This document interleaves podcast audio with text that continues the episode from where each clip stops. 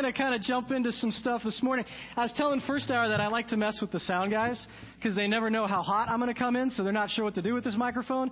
It all depends on how many cups of coffee I had. So um, I like I like playing with them because it's fun because they never get they're always in the back. You never get to see them. We just like to mess with them.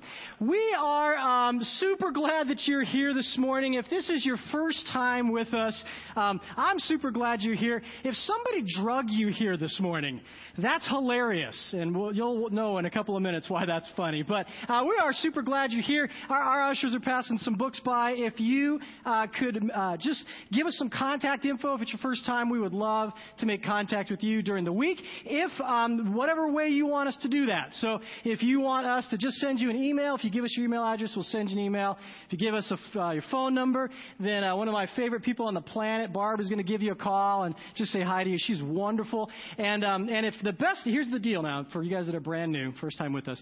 The best is to give us your address.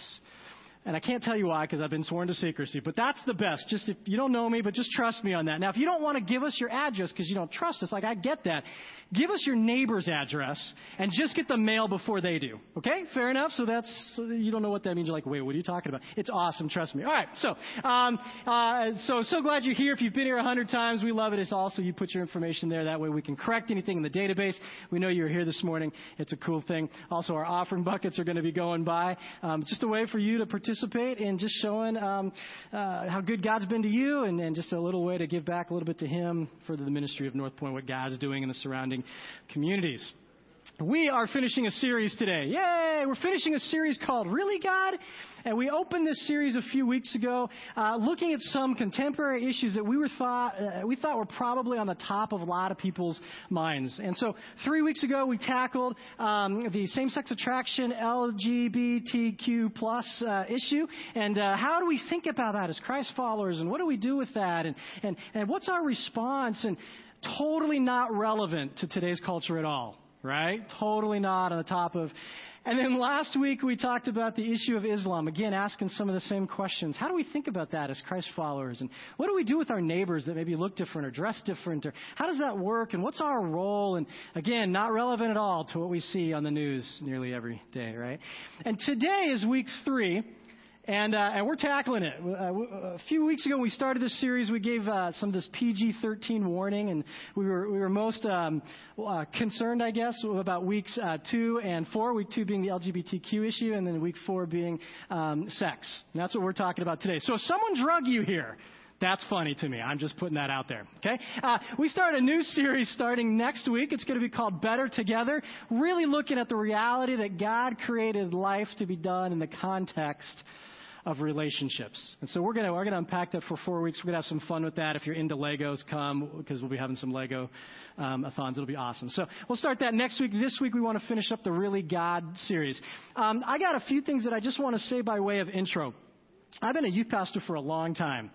This topic is not awkward to me at all. And so I just wanted to say that right up front because I don't know how you're feeling. Like you just heard me say sex a minute ago, and somebody probably went, "Oh, wait," uh, and now you can't leave because if you get up and leave, everyone's going to notice, and so you're like, "Oh boy," and that's okay. I'm not awkward by this, so there is no reason for any of us to be awkward. We're going to have really what I hope to be the beginnings of a really good conversation. Reality is that there is no chance this morning that I'm going to be able to tackle in almost 40 minutes. It'll be shorter, I promise. Uh, and like the time that we have this morning, tackle every issue that's pertinent to everybody who's sitting out here and your particular stuff, your particular thinking, your particular wiring, your particular experiences, bad, good, your particular emotional state. There's no way that I can speak to all of that. And so I know that I'm speaking in some generalities. I know that I'm going to do some stereotyping, and I think that just kind of is what it is. But here's what I wanted to say right on the front side is that if, if, uh, if you have questions, concerns, frustrations with everything that I say or anything that I say, talk to Rick. No, I'm just kidding. Um, feel free, I wanted to say that in the service. Uh, feel free to send me an email. My email is super easy. It's C. Carter. My name's Chris Carter. It's C. Carter at northpointcc.org. If you don't remember that, you can go online. It's highlighted right there. And I would be, I would, I would really consider it a privilege to dialogue in any ways about anything that's popping into your mind over the next few minutes as we talk together. Because really, I, I just want to open up a conversation. The other side of that is right out uh, through these doors and on this kiosk uh, that I've been told we're supposed to call a desk, but I like the word kiosk. It sounds fancier. The kiosk that's out there um, is uh, connect here. We have uh, sermon-based questions for small groups, life groups, and individuals. And so I really want to encourage you to grab those today. If you're in a life group, those are going to be imperative because that's that's what's going to be shaping that discussion either today or this week when you meet with your life group. But also, it would be a great thing if you're not in a life group, if you want to grab some people and go to lunch and continue this dialogue. Um, also, if you have kids, we gave that PG 13 warning on when we were thinking week two and this week, but I got to be honest, I think this is the best week to have your kids here with you. So if you want to go grab them right now from wherever they are, feel, no, I'm just kidding. That would be weird. But, but certainly I think it's important to continue this conversation with your kids. What we're going to talk about today, I think, is very appropriate for ages. Um, but certainly, as a parent, if you have kids, you're going to want to have this dialogue, and those sermon based uh, questions for life groups and individuals will be really, really helpful for that. Okay? I think that they are pretty good because we ran out during first service, and so we've made a bunch more, and so I think that there's some stuff that will be great in terms of continuing on the conversation. Okay, are we good? I'm just starting a conversation this morning. That's all I said. A ton of things to say that. Um, this week we're calling sexology and sexology, the study of sex. We could call it sex theology. It's really uh, the, the, question of, of what, what do we think about this issue of sex as Christ followers? What do we do with that? How do we think about it? How do we talk about it? Uh, I, I wanted to start by just sharing how my sexology was formed. See, I was a kid and I was growing up, and I grew up in a, in a religious home, and I went to Christian school for a while, grew up in church, and, and what I remember clearly being taught and said from home and church and, and Christian school was sex is bad, it's dirty, don't do it. And so that was my earliest beginnings of forming sexology. It's bad, it's dirty, don't do it. When you get married, we'll talk about it. But until then, you just don't do it. And my body was saying something really different. I know this will be a huge surprise as a 12, 13, 14 year old boy. My body was saying, sex. That's what. And so it caused me to ask this question like, really, God? Like, is this, is this how this is going to be? I don't, I don't get it. And I was part of the education, public education system, so I went to public schools. This was back in the 80s and 90s. And then uh, what was taught, at least the schools that I went to, in terms of helping to form my sexology, was if you have sex, you're going to get pregnant or you're going to get an STD and die. I thought, oh, so now we're f- afraid of it, right? Like, oh, it's something to be scared of. It's dirty. It's bad. You're gonna, you're gonna die. Okay? And so, and so that was the earliest beginnings of, of my understanding, thinking, my sexology. By the way, I'm gonna say the word sex a lot today. Every time I say that, I, we're not just talking about what you do with your parts. See, in, in, our culture, we've really relegated and minimalized sex to just what we do with our parts, a very small geographical region on our bodies. But in reality, sex is so much more than that. It involves emotion and will and thinking and creativity and soul and heart and mind. So you're going to hear me say the word sex, but we're not just talking about what we do with our parts. We're thinking this bigger picture, maybe what we would call sexuality. Fair enough? I just need you to know that and how I'm using some terms this morning. So that's kind of how I grew up. I grew up thinking it was dirty, it was bad, don't do it, you're going to get an STD and die. And so there you go. So some years go by, and I meet this beautiful girl and I think, man, she's gorgeous and she's fun and interesting and creative and smart. And I just like being around her. I think this is somebody that I could spend the rest of my life with. Like I can envision weathering the storms of life with this person. I can see us growing old together. And I really want to have sex with her. And so I'm thinking, man. And so in the form of a question, I ask her to marry me. And she says yes. It's insane, right? She says yes. And so now we're engaged. And as an engaged couple, all these kind of friends came out of the woodwork, well intentioned friends, and began to give us advice. And one piece of advice I remember, uh, and I and I can't, I, I think it was, I think it was uh, Emily, my wife's grandma, but I can't. I know it was an older lady, but I can't honestly remember where it came from. I'm pretty sure it was her. I forgot to check with Emily. She didn't correct me after first service, so I'm going with it. But I think it was her. She said to uh, to us, "Hey guys, you know what? Don't worry about having sex on the wedding night because you're going to be so tired after the big day of ceremony, anyways." And I said, "What? What?" And I'm asking the question, like, like, really, God? Like, is this, is this what, I don't, what? Really? Is that what it is? And so then a friend, a middle aged friend, been married about 20 something years, named Keith Crawford. Great guy, respect him a ton. He sidled up next to me one day and he said, um, Hey, you know, Chris, I want to give you the best piece of marriage advice that I ever got. I said, Awesome, hit me up. I don't, I know nothing. Like, I, I got nothing. Hit, give me something. He goes, Awesome. Every time you climb in bed with your wife to have sex with her, pray right before it. It's really funny because all of you went, wait, don't move. Is that, I don't, uh, first service said the same exact thing. Like, I don't know how to respond to that. And as a 21 year old guy, I'm like, whoa, wait, what? Like, are you, are you telling me God's watching? and I'm, and I'm asking the question, like, really, really, God, is this? I don't, I'm, I don't know what I'm thinking about all this. Now I'm really, I'm really messed up. And so a little more time goes by. We're still engaged, and we entered into this thing called uh, premarital counseling. Which, by the way, if you're if you're younger and you're going to be married for the first time, I would highly recommend premarital counseling. If you're older and you're being married for a second or third time or whatever that is, I would highly recommend premarital counseling. A great opportunity to just talk about the realities of marriage for the first time or maybe a repeat or whatever. So we entered into premarital counseling with a pastor that I respected greatly. I love this guy. I still love him. He's one of my mentors in life. Uh, I, I want to say that because I do respect him deeply. His name's Craig. And uh, we, so we go through premarital counseling with Craig. I think it was like eight or nine weeks. And we get down towards the end of the weeks where we start talking about um, sex. We know that that week is coming. And so uh, uh, we get to that week. We had done the homework in the book, Emily and I. We were kind of, hey, whatever, you know. And so we get to that week, and uh, he hands us a book, each of us. I'll give you the title because if you've, if you've ever seen it, you'll chuckle if maybe you're my age or a little older. The book is called um, Intended for Pleasure. And I think the author's name is uh, Dr. Reverend Bishop Acolyte Father uh, Ed Wheat. I think it was what it was. And so it's a it's a red book with black uh, edged pages. And so like any good school kid, I'm reading. I'm going to read this book. It's more of a technical manual, but he handed it to us, and so I'm going to read it over the next week. And uh, it had a white dust jacket on it. And so I flipped to the back because on the back it has a picture of the couple who wrote it, husband and wife. And I'm not trying to be really funny or insulting. This is just the reality of what it was. I flipped to that cover, and, and the word was octogenarian. If you don't know what that means, it means plus 80 years old. And so I'm looking at this picture. I'm not saying anything about age. I'm just saying that was not necessarily the image that I wanted in my head as I'm reading a book about. And I'm asking the question, like, really, God, is this, are these the only people talking about this? Like, this pastor hands me a book and it's written by a, that I'm struggling to relate to. And so that's kind of where my sexology was formed. My guess is that we're probably all on similar pages with that. I know that we all have a theology of sex in here. We all have a sexology. We have, a, we have an understanding of the purpose and the, the, the hows and the whys and the whats of this thing that we call sex. We have a sexology. It's been formed in us somehow.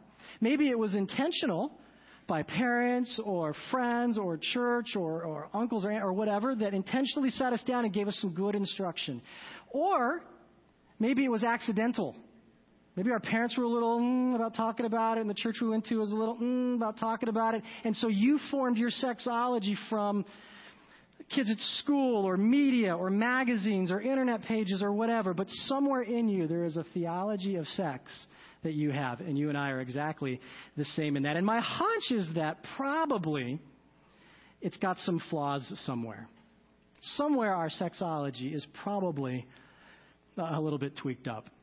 And so this morning, that's where we want to talk about. That's what I want to start with. That's where I want to just open this conversation and then pray at some point in a few minutes and let you go to figure out where this conversation goes in your homes and with your spouse and in your life group and whatnot the way we're going to frame this this morning, so there's some sort of s- structure to how we're talking about this, is I just want to lay out three key truths that I think are vital for us to understand. We'll talk through those, and then um, and then we'll kind of be done. The three key truths that I want to look at are this: number one, there's something wrong with our sexology. There's something wrong with our, our theology of sex, and we got to get it straight. And like the rest of the series, this really God series, we got to we got to ask the question: Who sets that up? Who defines our sexology? Who sets the parameters, rules, concepts, definitions, and descriptions of that? And we started in week one, four weeks ago, by asking the question is it me? Is it how I feel and what I want? Is it, is it we, the small group of people that we run with and hang out with, or maybe just we, me and a spouse, is it what we want? Is it they? Is it the world, the culture, the media? Is that who defines our sex for us? Or is it He? And by that we mean God. Does God define and describe sexuality? And it's interesting because God has a ton to say about sex. And you guys know that I'm coming at this from a, from a position of saying it's ultimately He that defines and describes and lays out the plan for sex. First key truth, something wrong with our theology of sex, so we got to get it straight. Second key truth is there something uniquely powerful about sex. I just want to put it on the table because the reality is that it seems like there is something powerful about our sex drive that seems to be different from other uh, desires, drives, inclinations that we have. We want to put that on the table and push that around a little bit this morning. We spend so much energy, time, money, thinking on this area of sex. There's something that seems different about this area, uniquely powerful about it. And then the third key truth that we'll tackle this morning is there's something sacred about sex. This desire seems to be different than all other biological functions. There's something not only powerful about it, but there seems to be something sacred about it. And so we want to put that on the table as well. Uh, there's going to be a lot of PowerPoint stuff flying behind me, so you know if you're a note taker, that's awesome. You're going to get frustrated at some point, going, man, there's so much, I can barely see it. Uh, this is online on our website, so you can grab this whole PowerPoint later. Uh, our sermon based questions are online. You can grab those too. So all this is available to you if you forget something, miss something, because I know we're going to move a little bit quick this morning. Here we go. Key truth number one something wrong with our theology and getting it straight. Two sections in the Bible I need you to find. One is going to be Genesis chapter 1. We're going to start there this morning. And then we're going to jump over to 1 Corinthians chapter 6. And so those are two sections that aren't going to be on the screen behind me. Uh, we're going to have some other verses that are going to fly up there at some point. But you'll maybe, if you, if you have a Bible with you, you want to put your fingers in those two sections Genesis chapter 1 and 1 Corinthians chapter 6. Lots of different verses we can come from, but honestly, I think these are two watershed verses that help describe and define God's heart and God's mind on this issue of sex and sexology. So, getting our sexology straight. There's something wrong with it. We need to get it straight. Here's what we want to do Genesis chapter 1, begin right in the beginning, starting in verse 28. And for you guys, just to give you kind of the, lead up to the story, if you're not sure where we are in the story, the history of the world, this is the beginning. God just created everything. He created everything and he's really happy about it. At the end of each day of creation, he says, and it was good, and it was good, and it was good. And we get down to where he creates man and woman, and there's a, there's a beautiful story to that because they're so different from all the rest of creation. And then God is going to have a conversation with them and begin to tell them what it is he wants from them. He didn't just create them to hang out and sort of float around. He actually had roles and jobs, responsibilities for them. And that's what he's going to tell them in verse 28, Genesis chapter 1. God says this, and God blessed them. And God said to them, Be fruitful and multiply and fill the earth and subdue it and have dominion over the fish of the sea and the birds of the heavens, over every living thing that moves on the ground. Jump over to verse 31 if you would. God saw everything that he had made, and behold, it was very good. And there was evening, and there was morning, the sixth day. So, right in the beginning, God says, Hey, I've got some stuff that I want you to do. And He uses three words, and it goes on to talk about subduing and ruling, and that's more stuff for another talk at some point. But He uses three words that are important to us today. He says, There's these things that I want you to do. He says, First, I want you to be fruitful. And fruitful really is a word picture that, that gives you the sense of productivity. God wants you to be productive. Not just Adam and Eve, but I think this applies to us as well. But we can just talk about Adam and Eve. He wanted Adam and Eve to be productive, to do something with their time, with their days. God had created this beautiful garden for them to be in and this beautiful planet for them. And He says, be productive in this. Do stuff with it. Make it your own. Go at it. This is awesome. And then he looks him in the eye and he says the second thing. He says, uh, and, and be multiply or be multiplying or, or multiply. There's no other way to understand this word other than to make babies. This is what he means by when he says multiply. Make more of yourselves. So he says, be fruitful, productive, but also I want you to be making babies. And the process for making a baby was no different in Genesis 1 than it is today. It involves sex. So in essence, you could say God's first command to people is to have sex. Uh, some people are really happy about that. I'm happy for that too. Right? God says this first command, and so it's interesting. It's high fiving going on. This is not good. Uh, uh, I love it. Uh, it's interesting because that's God's first command to people is this concept of multiply. And then he uses a third word. He says, and fill the earth. Now, these are just not repeated words that mean the same thing. They have different flavors. Being fruitful is this idea of productive, multiplying, making babies. And, and filling the earth is just not a rehashing of the word multiply. It's this sense of like, fill it with your presence. Like fill it with the fullness of who you are. Put your thumbprint on it. Put your stamp on it. Kind of make it your own. I've created it for you, and you're going to love the heck out of it. It's going to be awesome. Like get in there and, and just fill it with who you are. And sometimes maybe you have a friend that comes to your house that wears a certain kind of cologne. This is the image in my head. Or maybe it's a grandma or a grandpa that, you know, smells uh, like grandma and grandpa. I, I still remember how my grandpa smells. It's kind of silly, but I do. And when he'd come to our house and be there for a couple of days and he'd leave, it'd still smell like grandpa or a friend. Are you with me on this? Like, I think that's that picture, the word picture of filling the earth, like you're putting your you're with me on this, right? So God, in the very beginning, gives these commands to, to Adam and Eve to, to multiply and to fill and to be productive. And it's interesting because sex is part of that original command. Jump to chapter 2 in Genesis. I want to show you just a couple things. Because chapter 2 takes day 6 of creation and sort of zeroes in on how that happened. Because creating man and woman was so unique for God. Every other thing God created, He just spoke it and it happened. But with, with man and woman, God did it, did it uniquely and creatively. And so chapter chapter 2 really lines out how he did that in a very special, intimate way. And we get down to verse 24 of chapter 2. And I just want you to see this. It says, Therefore, a man shall leave his father and his mother and hold fast to his wife, and they shall become one flesh. And the man and his wife were both naked, and they were not ashamed. It's, it's interesting because at the end of creating man and woman and giving them these commands, which includes to have sex, God says, That was very good. It's the only element of creation that the word very is tacked onto. Everything else, God says it's good. But he says this is very good. And he's not just talking about the fact that he made a man and a woman and they look cool. He's like, oh, that was a cool, I did a good job on that. That's part of it, but it was also the entirety of what he told them to do in his plan for people, which involves sex. And so God says it's very good. And then we get into chapter 2 and we kind of see uh, not only God giving them a little bit more, but man's response, Adam and Eve's response. Because at the very end, there's this kind of strange phrase where it says, and they are both naked, but they weren't ashamed. And, I think it's safe to add the words, because it was good. Like, this was right and good in the way it was designed to be. And it's also interesting because God tells Adam and Eve that there's going to be this relationship change.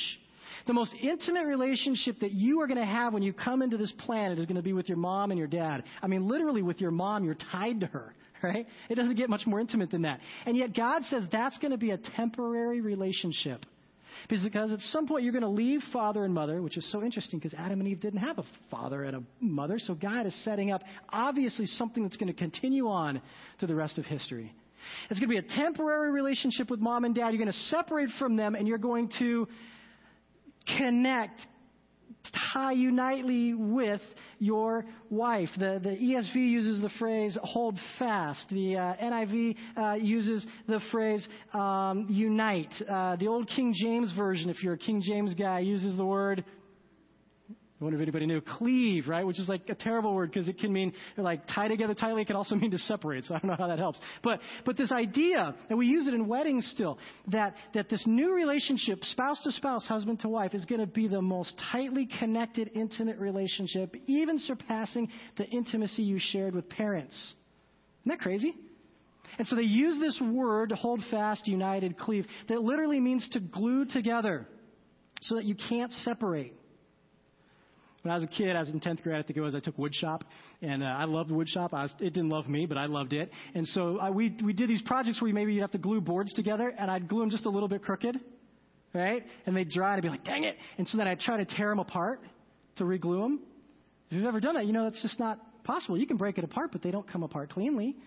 There's chunks of each other on, on each, and it's just busted apart. And it's not what it was when you first glued them together, and really struggle to use them again. Interesting, the same word picture is employed by God to talk about the importance of marriage. This relationship that's going to be the new relationship, not mother and father, but this concept of husband and wife.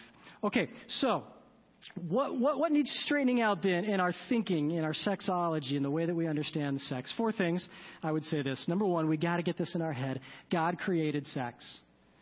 I, I know that sometimes that's hard for us to wrap our head around, or maybe we have an intellectual understanding of that. Oh, yeah, yeah, I know God created sex. Like, He created, so the whole thing was His idea. It's not something we thought up in 1941 or 1841 or 41, right? We didn't think this up one day, and God was like, what are they doing? I mean, He created this. It was His idea. Every sight, sound, sense, feeling, etc., everything good and enjoyable, He wanted it that way. It was His idea. This is what I wrote. Even the parts you're a little embarrassed about and would never share with any one person, yeah, He made it that way. It was His idea. He created it. Second thing I want to just stick in our brains, I think it's important, is God is not freaked out about sex. God is not embarrassed. He doesn't have to turn his eyes away when a husband and wife are together. Right? He's not embarrassed about sex. That that guy Keith Crawford who uh, told me to pray before you have sex, right when you're in bed with your wife. There, um, while 21 year old, I, w- I was having a hard time digesting that in my head, and I'm not advocating it. I'm just saying he was on to something. Like, like he was on to something that God is not embarrassed by this. It's not like God looks away again, going like, "What are those guys doing?" That's not like He created that. And, and I'm not I'm not looking to to make it worse or to, or to freak you out. But the reality is, because uh, sometimes we will ask, "Well, wait, is God watching then?" Well, if the Holy Spirit is a permanent resident with us, He's always with us. You see where I'm going with this? Like not not, only is he like doesn't have to turn his eyes away, like oh, I can't look right now, but like he's in, He's involved in it. Now, don't get too weird. Don't go crazy on me. Like, wait, we're not having sex. Okay. No, no, no. I'm just, I'm just saying. I don't want to make it weird, but, but somehow God is part of that process, and and, he, and it's good. He called it very good, and he's very okay with that. And he's not embarrassed about it. Hard for us to wrap our head around this sometimes, because the culture maybe has taught us something different about sex, that it's bad, that it's dirty, it's something to be ashamed of, it's something we hide. And so we got to somehow get our thinking straight that at least God is not freaked out or embarrassed by sex. Number three, getting our sexology straight. God is incredibly permissive. God is incredibly permissive. He's not about no. No, don't. No, don't. He's all about yes. A hundred percent yes. I created it. I want it for you. It's a good thing. Like he's all about yes. Sometimes, again, we minimalize sex, we marginalize it to just what we do with a certain area of our body, but sex is so much bigger than that. How we think and emotion and will and soul. And we'll talk a little more about that in just a minute. Uh, fourth thing is that there is purpose to sex. I think one of the lies that our culture teaches contemporarily is that that it's just you know it's just a thing, it's just for fun, it's just for giggles. But there is actual purpose, and, I, and I'd say there's there's a number of, of worthy purposes uh, to sex for sex, and I've got three, but maybe you've got some more, and that's okay. Number one, I would say is the bond and intimate relationship. And I don't know that these are in order, frankly. These are just kind of the way they came out of my brain. But bond and intimate relationship. God created sex for the purpose of making the marriage relationship the tightest relationship you have. No friend sees you naked. Nobody else does that to you. There's this element that this is the only person you have for this. So there is this sense that it's the most intimate relationship, authentic, deep relationship. And that's again why maybe divorce is so damaging. Even if there's biblical, legit reasons uh, to divorce, and I understand that, I get that. If you've been part of a divorce, if divorce has touched your life, you know it always hurts. There's always pain. Because because this intimacy that was created in the sexual relationship has bonded this relationship so tightly. Second uh, worthy purpose, uh, make babies. I don't know how to say that. God could have created other bodily functions to, to make more kids, but He didn't. Uh, he, he, created the sexual relationship, and part of that uh, reality is that that's the process for making babies. He decided to make it happen through sex. Um, it's interesting with humans. I think uh, this is true. I read it on the internet, so it must be true. Um, that I know that that humans are the only animal species that copulate face to face. All other animals, it's more of a biological uh, drive and, and, just reproduce more dogs or you know whatever. But uh, for people, it's something unique and different to it. So certainly there's a process of creating babies, but there's this process of uniting this this intimate relationship. Another worthy purpose, I think it's a worthy purpose, would be for the purpose of pleasure. it's interesting when you think about it. Um, there's lots of other biological functions that go on in, in you every day that you don't even think twice about. Like, for example, digestion does nothing for me. Like, I don't, it don't get me going. I don't even think about digestion until I eat too much late at night, and now I'm thinking about digestion, you know, because it hurts. But, but the rest of the time, I'm not even thinking about it. And God could have easily created this process by which we have kids to be something that's just more, um, you know, like digestion, where there's no pleasure to it, and yet He creates it to be pleasurable because I think that that's a purpose of it. And all of that, all of that God blesses in His creation and says it's very good. So, key truth number one, we just got to get some of our sexology straight. Key truth number two, there's something uniquely powerful about sex. God creates this thing, He puts this wiring in us, this drive, this event that has immense power to bond a relationship. The power is phenomenal. And then He puts this protective barrier around it. And He calls, at least Adam and Eve understood it, to be this commitment to each other. We would call that marriage. Culturally, we call that marriage. God puts this protective boundary, uh, barrier of, of marriage around the sexual relationship. Not because God is restrictive, not because God doesn't want me or you to have fun, not because God's a killjoy, not because God says no or is restrictive, but because God knows the power. Because He created it in sex. And He says, You're going to operate in these protective bounds for your best interest.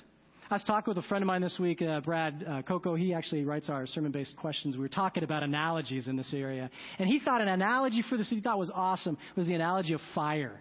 Like fire is awesome, right? This is bonfire. Well, it's not really bonfire season; it's too stinking hot. But coming up in a couple months here, bonfire season, right? Yeah, fire in a fire pit, s'mores, awesome thing, right?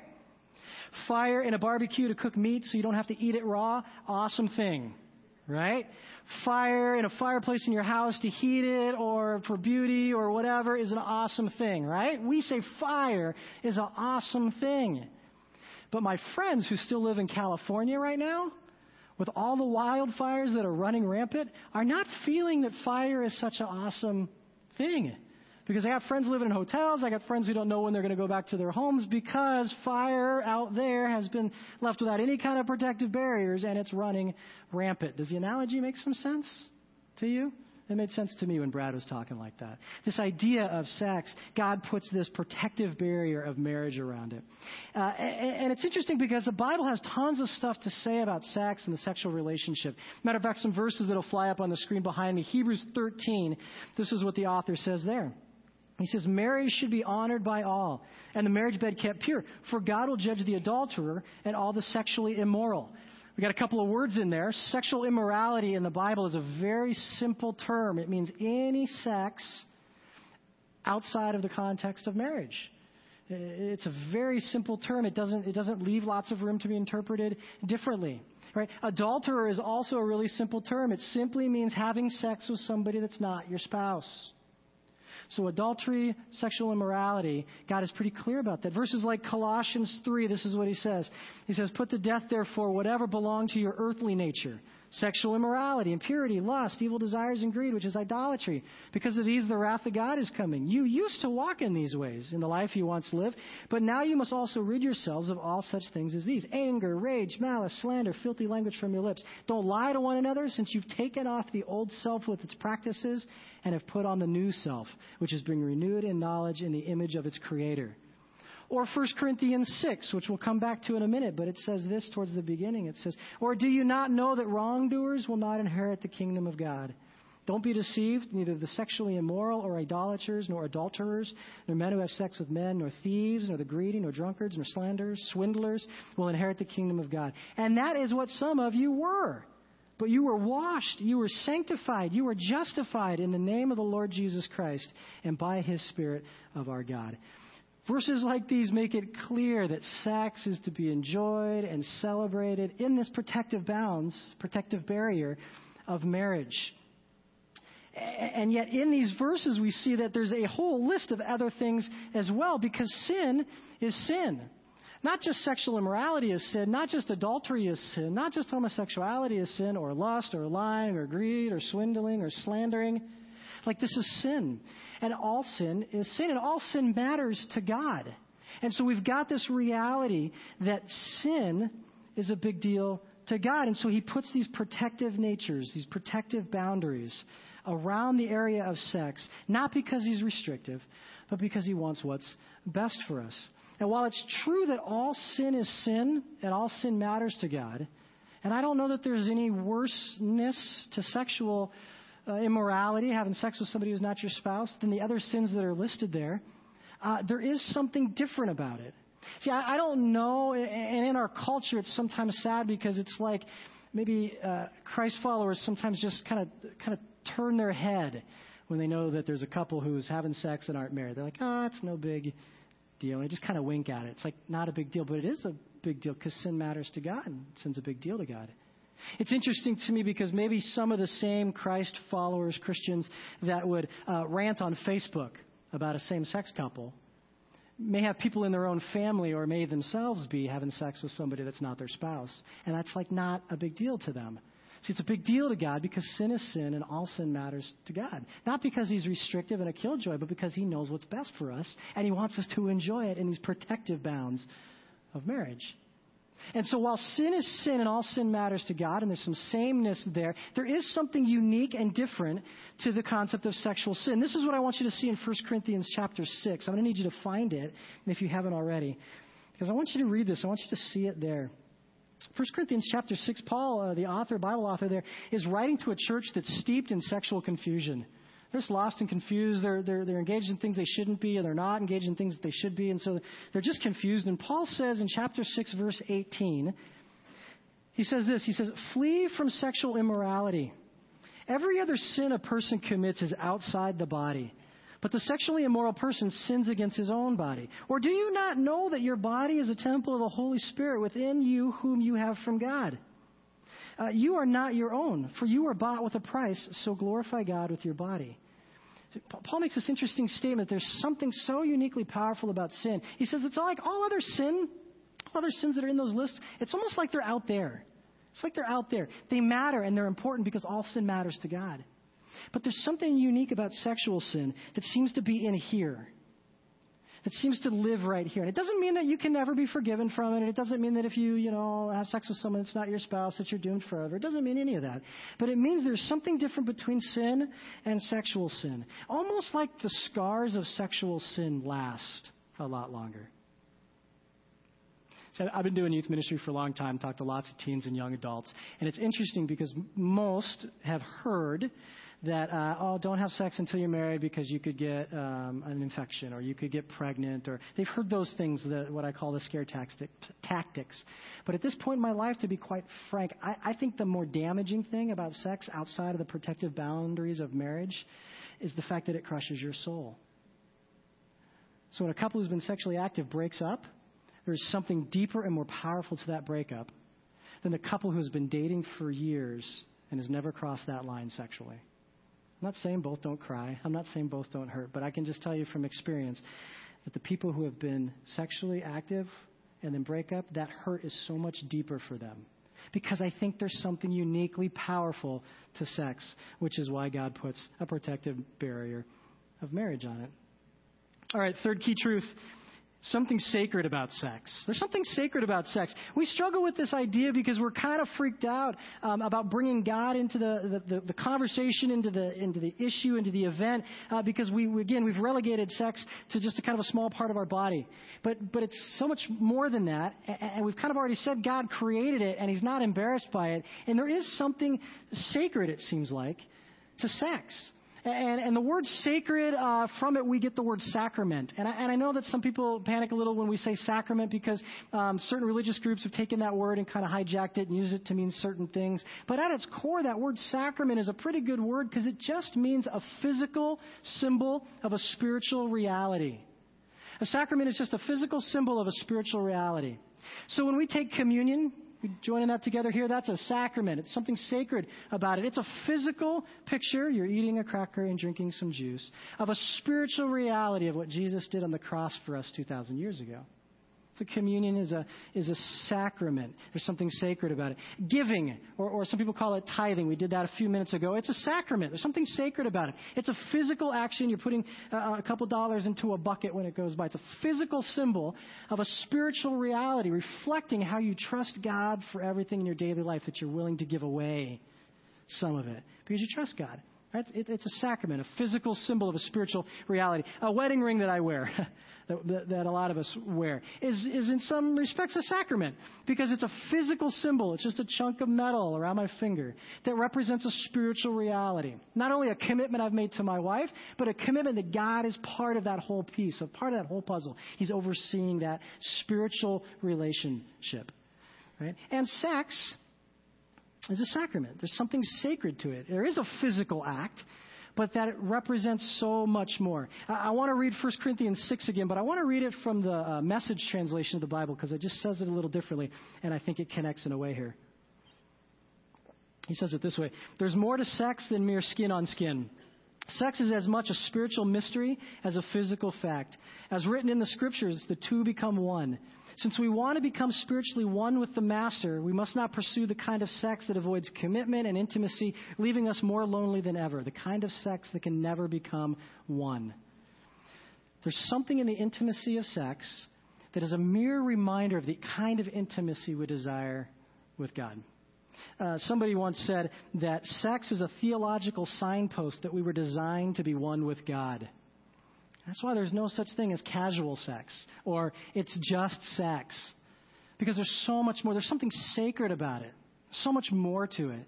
Because somehow there's a mirror in that sexual relationship that's a picture of our intimacy that we want to share with Christ. Um, it's interesting because in Hebrew, there's this really cool word. It, it's yada, Y A D A. If you guys were Seinfeld fans back in the day, Jesus forgives you. No, I'm just kidding. Uh, uh, Seinfeld did a whole episode on yada, yada, yada, if you remember this, right? And yada in Hebrew literally means uh, to, to know.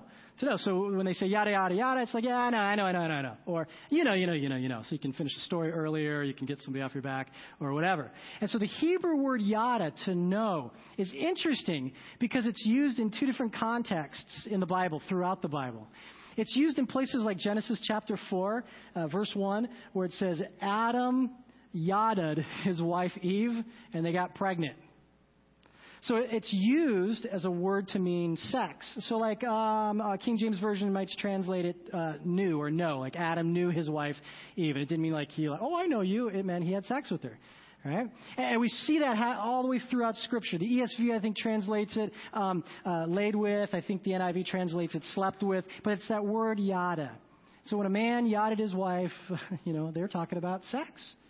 But it's also interesting because in places like Psalm 139, that word yada is also used to describe knowing God and God knowing us. It's the same exact word, meaning to know, used in two different ways or similar ways. Matter of fact, in Psalm 139, uh, it says right in the beginning, verse 1, it says, You have searched my heart, God, and you yada me. You know me. A word of intimacy. A word of uh, a word that describes the most the most uh, authentic, deep, intimate relationship. Matter of fact, uh, Debra Hirsch, uh, author and theologian, uh, she says this about the word yada. She says, the Hebrew word yada, to know, is in fact used for both the sexual intercourse as well as a relationship with God. Yada implies contact, intimacy, and relation. It refers both to sexual intimacy in the narrowest sense of the word, in Adam knowing Eve, but also to our knowledge of God. Here's the cool part. This is significant. To yada God doesn't mean just having some abstract theoretical knowledge about God, but rather being connected to God. It implies an intimate and distinctly experiential knowledge of God, a direct encounter with the holy. And so, whether we wish to point to the fullness of sexuality, knowing others, or the fullness of our spirituality, knowing God, yada is the word that we're searching for. So, three key truths that I think are important for us to wrap our heads around as we try to figure out where we are in our sexology and what that means. So, the question is what do we do with all that? Talk for 20 minutes. What do we do with all that? What does that mean for us tomorrow when we go to work? What does it mean for us this afternoon? Well, maybe let me, before I, before I lay out just three key things that I think are really practical for us, let me ask a question and then attempt to ask it. Because the question that's most often asked is, then why is our culture so sexually immoral? Like, whose fault is that? Like the sexual or immorality that runs around, that runs rampant right now. Like, whose fault is that? Is it young people's fault? I love it. We always blame young people. It's my favorite. Is it young people's fault? Well, their hormones are just out of control. And I say no, no, not necessarily because young people's hormones have always been out of control. Young people have always been young people. I don't know that that's where we put the blame. And they go, well, well, maybe, well, who, maybe it's just our changing times. It's just the morals are looser now than they were back in the good old days. And I'd say probably not because, because morals have always been an up and down situation. Sometimes they've been more restrictive and sometimes they've been looser. And if you think of world history, there's been seasons in world history where the morals were way looser than they are today. Some would say way worse, if that's a word, than they are today. So I don't know that that's where we can put the blame. And so some people say, well, maybe it's culture's fault. Media, television, music, the industry, what we see around us. We say it's a culture, it's media's fault. And I say, you know what? I don't know. I don't know if it's their fault because you know what media is trying to do?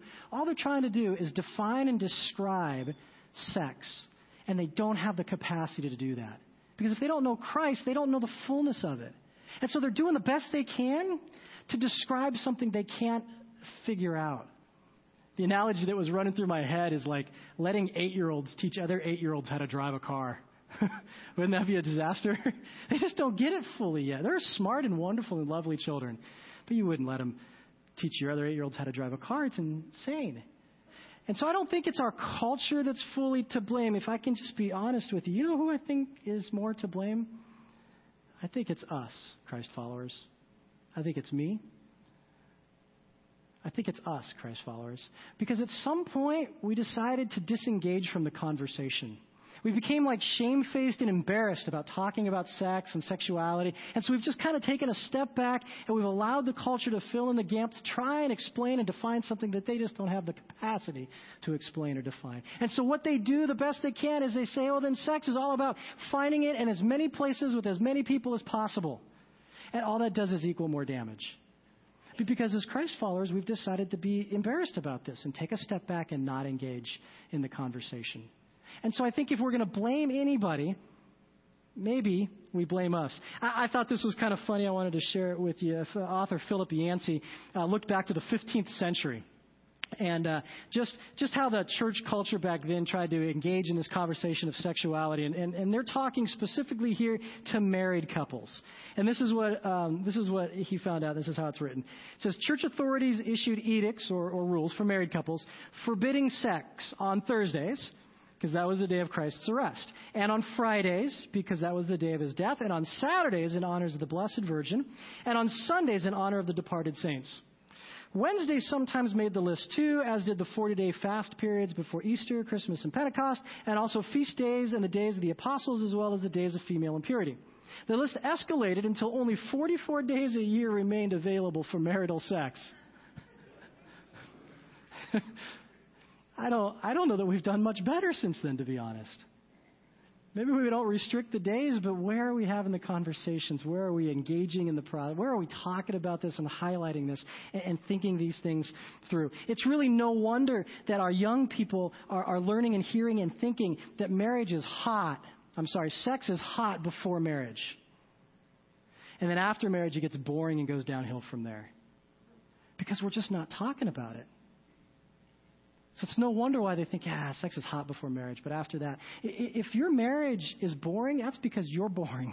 Don't blame that on God or the thing that He built or the system. I want to say that with all the love in my heart, man. If your sex life is boring, that's, that's not marriage's fault. That's, you're boring, right?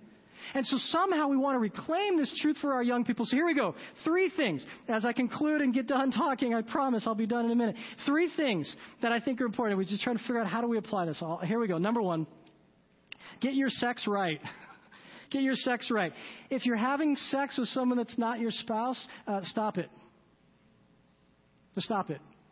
I don't know what that means for you. Uh, confess it, get it right. Maybe it means marriage. Maybe it's time, like the great theologian Beyonce said, put a ring on it. Um, Rick and I. Rick and I will be out in the back afterwards if you want. We'll just take care of it today. I, I don't know. Maybe marriage is the right answer. Maybe maybe breakup is part of it. I, I don't know because I don't know your story and I don't know your situation. I would be happy and, and consider it a privilege to talk with you more about this if this is where you're at. But if you're having sex with someone that's not you're not married to, like quit that. Don't let sex run rampant in your life when you're not married, not because God's restrictive or because we love to kill fun stuff, but because it's so damaging and potentially dangerous. If you're in a sexless marriage, fix it. I don't know what that means either. I don't know if that means counseling. I don't know if that means just a commitment to your spouse. I don't know if that means um, why you're that way. There, there could be all different kinds of, and I get that. There could be all different kinds of reason from wiring to experience to emotion to physical that may create a situation like that. And I am not minimizing or downplaying that at all when I, when I kind of flippantly say fix it. But I, but I say sex is not something that could be just like ignored or swept under the carpet or like, oh, it's not an important part of our marriage. It is and, and, and, let's think through and get some, some thoughts on how to make that better. Right? So, number one, get your sex right. Number two, um, talk about sex. This is what I wrote a lot, everywhere, all the time. it's, I'm kind of joking, but, but not really. Talk about it a lot, especially if you have kids. Like talk to your kids. Some people say, how uh, how early is is the good time to start talking about sex? Frankly, if if they're six or older, it's you're up on an uphill battle at this point. I think five and six is the best time to start talking about it. And it's age appropriate conversations. You're not, you're not giving all the details of how it all works, scaring your six year old to death. But, but certainly you can talk about the importance of, of parts and, and why they're kept private until you marry a spouse sometime in the future and it's wonderful and beautiful. But until then, only a doctor is going to see or whatever. You're going to have these age appropriate conversations with your kids. And then do it. Have those conversations often when it comes up naturally, when something happens on a TV show, when you hear something as you're playing your kid's CD and you're driving somewhere, talk about it. Uh, there's, uh, it'll pop up behind me, but, but it'll be on the PowerPoint. You can grab it later. In 2009, I did a survey with 50 high school and junior high students and asked them what they wanted you to know as parents talking to them about sex. You know the biggest things, the coolest things that came out of that is they want you to talk to them about sex, but they don't want you to know that they want you to talk to them about sex. So they want to talk about this and have this conversation. Continually, often talk about sex. Emphasize the permissive God that He is, not the restrictive church. Remember that sex is more than what we just do with our parts. So, second thing, talk about sex. Third thing, reclaim the hotness of marriage. Kiss your spouse a lot in front of your kids and non married people. Here's what I wrote Pat her rear end, dance with her, tell her how beautiful she is, compliment his biceps, bite his ear, kiss his neck, flirt. Date each other all over again and again and again and again. Like, like we've got to reclaim the hotness of marriage. For our culture to teach our young people that, that sex is hot before marriage and then somehow goes downhill and gets boring after that is absolutely a lie. And we've got to reclaim that. And quite frankly, Christians, this could be the most fun battle we ever win, right? Reclaiming the hotness of marriage. Don't settle for a boring marriage or a boring sex life. Our culture is trying to teach all these different lies. Matter of fact, on the screen will pop up 18 different lies the culture tries to teach us. I know you can't see those, and I know you won't have time to write those down. Those are on the PowerPoint. You can grab those later. But 18 different lies that our culture teaches our young people about sex, all the way from sex is casual to it's not important at all to it's the most important thing, that you can't say no to it, that somehow you can reclaim your virginity, that bodies are gross, that if you're waiting for marriage, it's okay to have sex. These are all lies that our culture teaches. And as Christ followers, we have the opportunity to speak into this. If we're willing to let the embarrassment go and not stand there shamefaced and not be awkward, but engage in a conversation. Because God created this thing and He called it very good. I don't know where to go with all that. I don't know how to end this morning. Isn't that fun? Maybe, maybe this is more intentional than not because I don't really want to end. I just want to kick off a conversation that you're going to continue to have over lunch, over the next few days and weeks with the people in your life group or the people in your social circles or even just your family, or maybe it's just your spouse. Maybe today's a great day for a date night and go out and just talk about it. Well, the pastor said we had to talk about sex, honey, so, uh, all right? You're welcome right? Because I just think that this is such an important issue. This is something our kids are thinking about. This is something our young people are thinking about. This is something our old people are thinking about. This is something people are talking about and thinking about. And we have great opportunity to reclaim this. I'm going to pray for us, and then Rick's going to come up and just share a couple things, and then we're going to sing a song, and then we're going to be done. But I do just want to highlight before I pray that, that you would grab uh, those uh, sermon based questions for uh, life groups and individuals. Good stuff, especially for this conversation. There is homework assigned on it. If no other reason, you'll want to grab it for the homework. I'm going to pray on that note right there. Jesus, thanks for today. Thanks for your love and your grace. God, thank you that you love us enough to not only create sex for us, but to create protective boundaries for it and, and the power that's behind it, and then to be so gracious enough to tell us like how it's best used and explored and enjoyed and celebrated. And so thank you for that. And Jesus, there's people here and I don't know their stories. I don't know where they're at. I don't know if this is an easy topic for them or a hard topic for them. I don't know if this is something that they've got dialed in or something that they're struggling with. But God, I pray that you would use your spirit right now to speak to each of our hearts. And if we're in a marriage that needs help with this, that God, you would bring help. And if we're in a non married relationship that needs help with this, God, that you would bring help.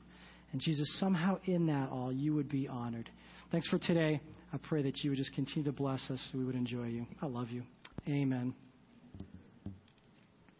Uh, this week, or today finishes this series. I, I hope that it's been a really, really good series for you. For us, it's been good to just talk about the stuff that we've talked about.